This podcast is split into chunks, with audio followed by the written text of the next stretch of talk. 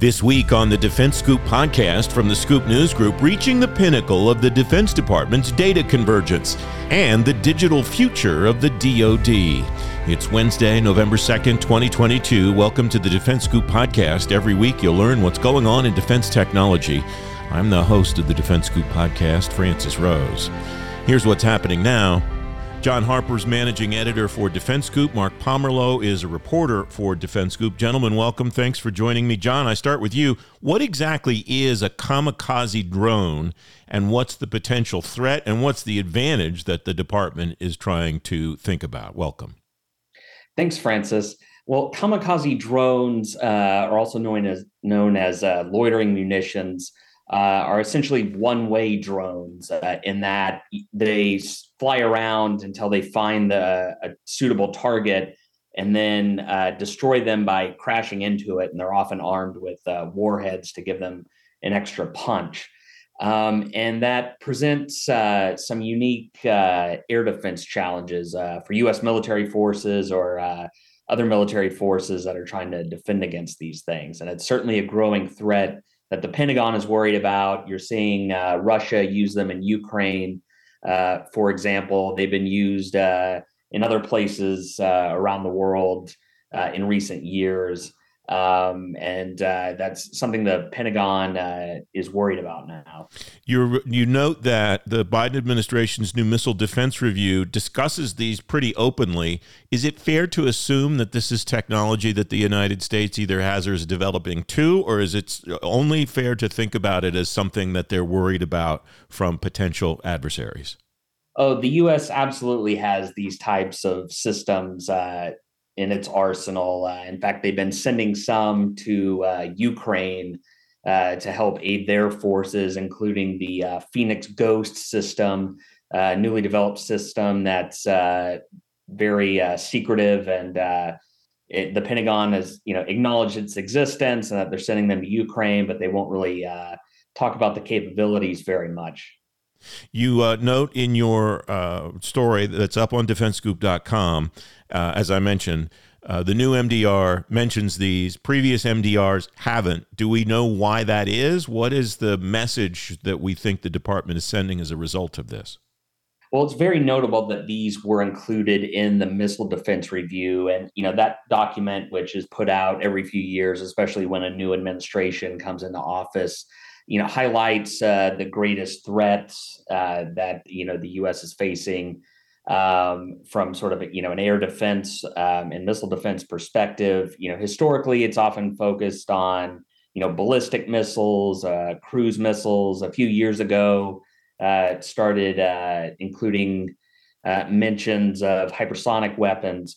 Uh, so it, it's very notable now that drones, um, including loitering munitions, uh, are included in this most recent document, which was released a few days ago. And I think it really signifies the extent to which this uh, has become an elevated threat in the eyes of US military planners. Um, and uh, I think that largely stems from what we're seeing with its use on the battlefield and concern that uh, existing uh, air defense technologies may not be uh, best suited for tackling some of these challenges. And in fact, the U.S. military uh, is working on more technology to, to counter kamikaze drones uh, as we speak. You write a senior defense official who briefed reporters on the MDR on condition of anonymity said emerging lower tier threats like unmanned aircraft systems pose, quote, an expanding and accelerating risk to the homeland, U.S. forces abroad, and America's allies and partners. And then you write in a section of the MDI, MDR titled Future Technologies, the document highlights the need for advanced networks of sensors, weapons, and command and control capabilities. This speaks to the acceleration of technology all throughout the national defense structure of the United States and its allies and partners. What's the intersection that you saw, if any, uh, between uh, the MDR and the recently released uh, version of the National Defense Strategy, John?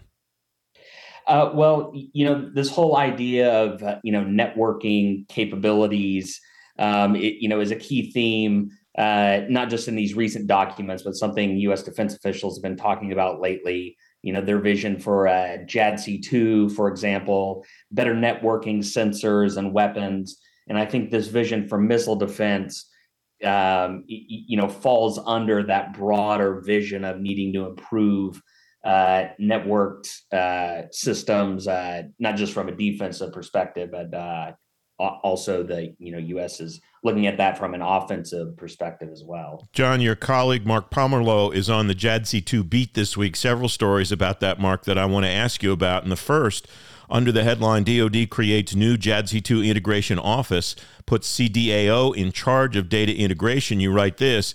The new Acquisition, Integration, and Interoperability Office will look to integrate the various efforts being worked across the services and agencies under the guise of JADC2, which aims to more seamlessly connect battlefield sensors, shooters, and networks for enhanced decision making.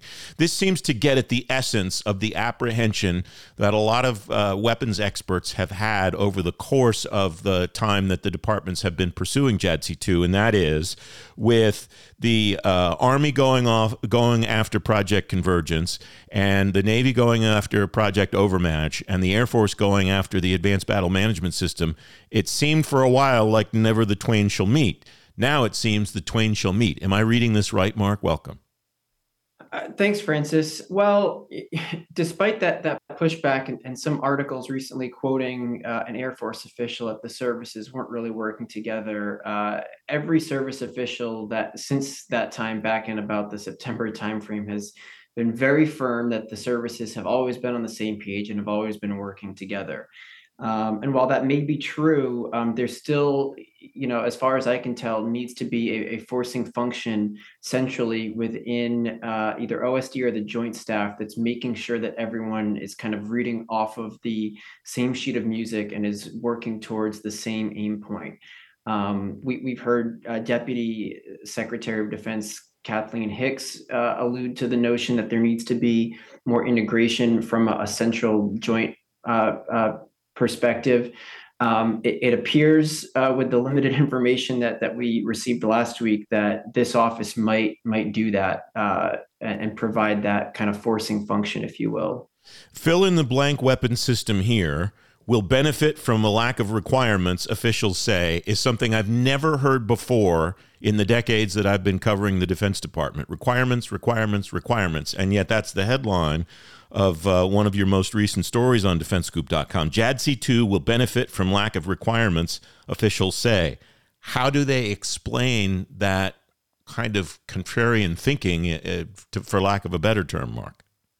Sure. Well, I think it, it probably in the past at least five years, maybe longer, I think we've seen a little bit of a transition where uh, the DoD is trying to get away from these uh, onerous and and um, descriptive or prescriptive rather requirements. They're they're trying not to prescribe to industry what they want. Instead, they're going towards more of a descriptive model. Here's X problem that we're trying to solve, industry go out and help us. You know, we, we've heard some examples in the past where um, there's very specific requirements, and and when uh, a system is delivered, it doesn't exactly meet what DoD wants because the contractors built it specifically to that, and it, it doesn't necessarily take in, you know, left or right boundaries or, or things that might pop up that are unexpected.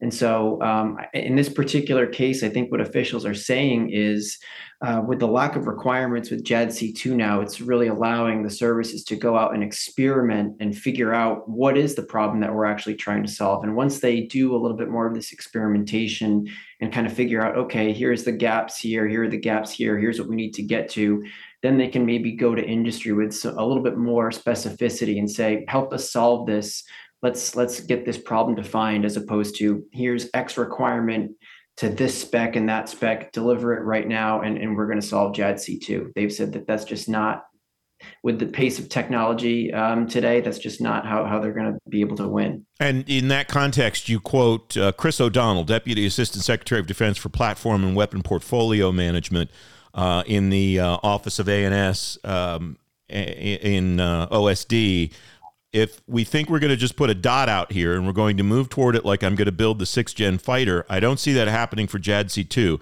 It's going to take us 15 years and we're going to FCS it, um, referring the Future Combat System. And that those three letters still send shivers up the spines of weapons people in the Pentagon, uh, Mark.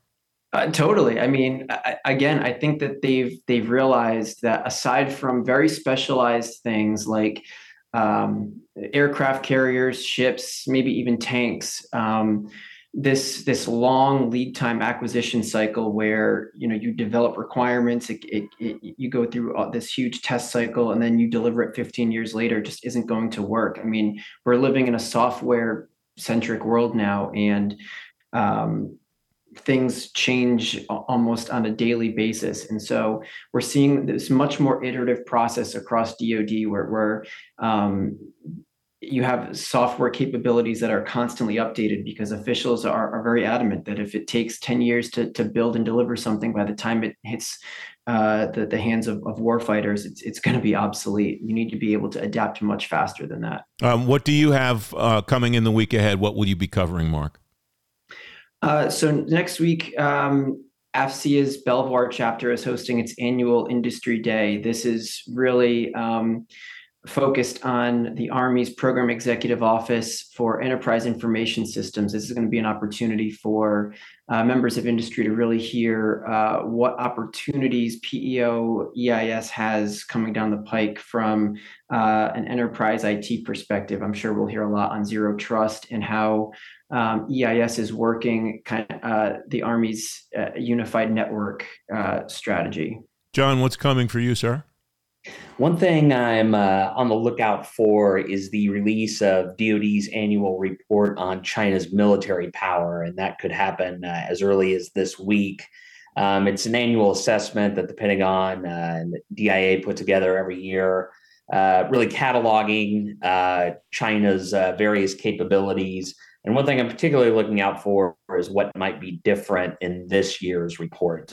you know, many times it uh, the language is very similar. It almost looks like they copied and pasted uh, certain segments.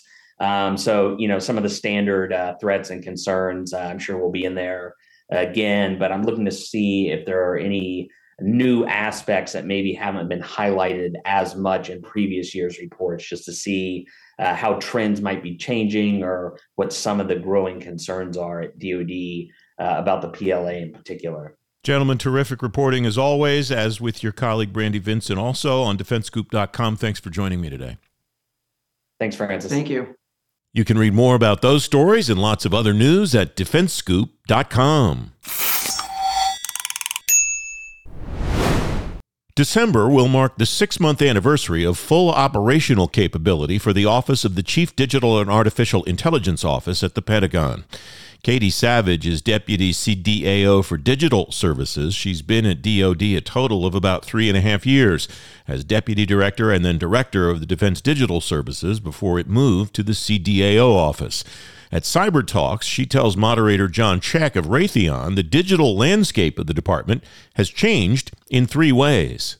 One is, of course, the pandemic.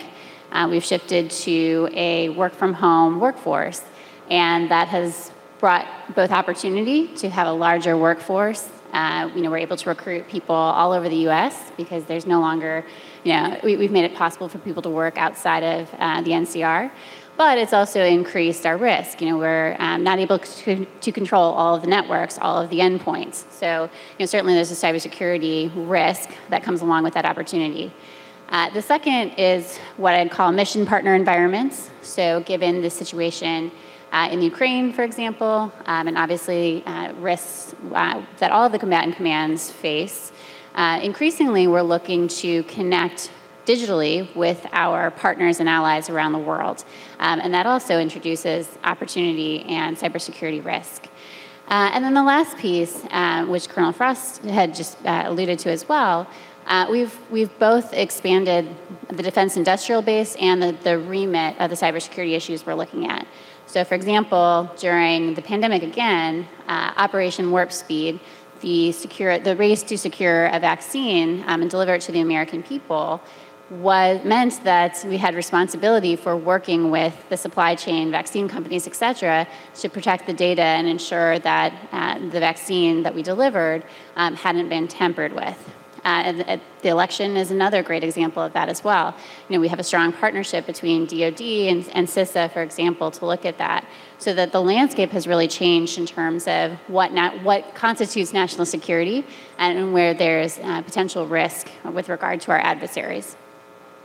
I think it's really one of the key aspects of what one of the things you touched on is working as a uh, uh, really that cyber SWAT team aspect of what you do, which is taking the pandemic into account, being able to, to open the aperture and hire people from where they work, not yeah. with necessarily within the national capital region. Uh, how have you had to operate differently? So, in a few different ways. We had made the decision at, DDS to be remote and distributed uh, even before the pandemic. Uh, we are primarily a software development team and a team of cybersecurity experts, and all of that talent does not live in DC. So, we had made that decision long before the pandemic, but it, it changed the, the landscape in a few different ways. One, you know, we, we did have to step up our game in, t- in terms of cybersecurity. It was a good opportunity for us to refresh um, the, the, tools that we use, you know, VPNs, you know, VPNs, security keys, things like that that we needed to roll out to, you know, workforce that spans, um, in some cases, the globe. So we had to really be thoughtful about how we were onboarding new people, especially, you know, the, the majority of our team does come from industry, and so they might not be as familiar with, you know, the different levels of, of classification, CUI, et cetera. So it was both an education and a, and a tooling perspective. Um, but like the rest of the DoD, it also helped us to, I think, get better at how we deliver just equipment generally. Uh, as I like to say, you know, we, we pride ourselves at, at DDS at being at people being able to computer on day one, meaning they, you know, the first day they have a laptop they can sign on to you know the, the collaborative tools and platforms that we use and i think that's something that is not always true at dod and something that you know, the pandemic has put a lot of pressure on us to improve and, and thankfully we have I think that's exactly right. That people say that's the first 90 days on a job somebody really forms an opinion. It's that first 24 hours. Can right. they be productive immediately? Right. Right. Um, there's a lot of talk about uh, in both government and private sector circles about the great reshuffling. We've already moved on from the great resignation to the next buzzword. Um, we've all been impacted by a massive movement of people, right? People are deciding they want to work differently, try different things. Uh, what are your thoughts on workplace culture and the shifting uh, workforce's desires and expectations, and how has it impacted you? It, it's so interesting. I really thought that there would be an adverse effect on government hiring because of you know the because of the economy, because of the work from home, and I've actually seen the opposite. Uh, we serve cyber excepted service, so people are on either two or five year terms.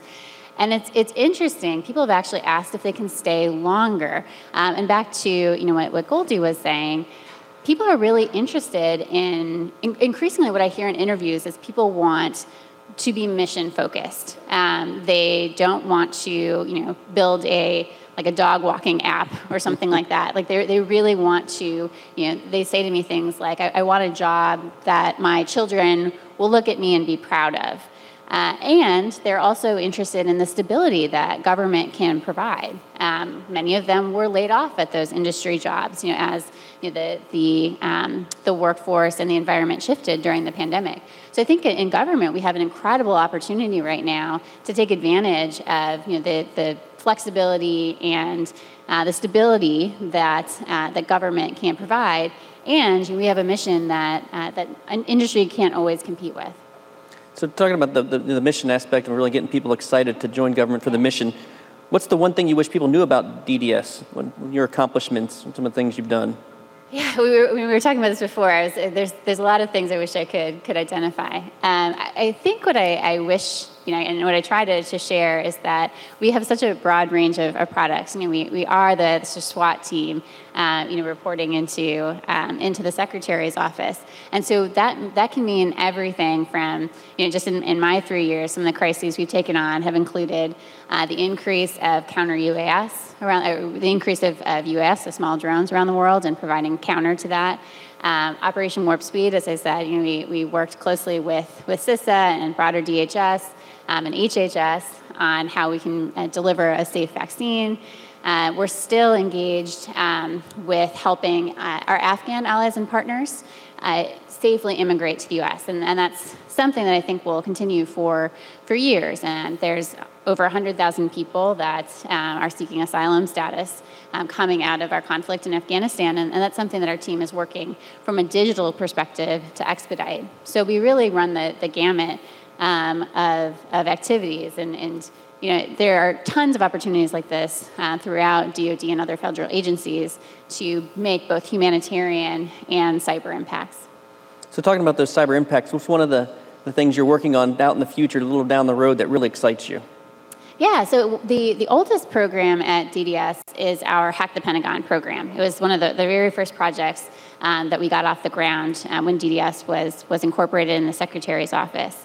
Uh, and what that is, it's, running bug bounties. Uh, we were the first to sponsor a, uh, a bug bounty with outside ethical hackers, so non government people, allowing them to look at government assets and websites, find vulnerabilities, report them safely uh, without you know, fear of um, uh, you know, retribution, and you know, to make them you know, improve, the, improve the, the security of these assets. So we've done you know, dozens and dozens of these, you know, with, uh, with all of the services at this point.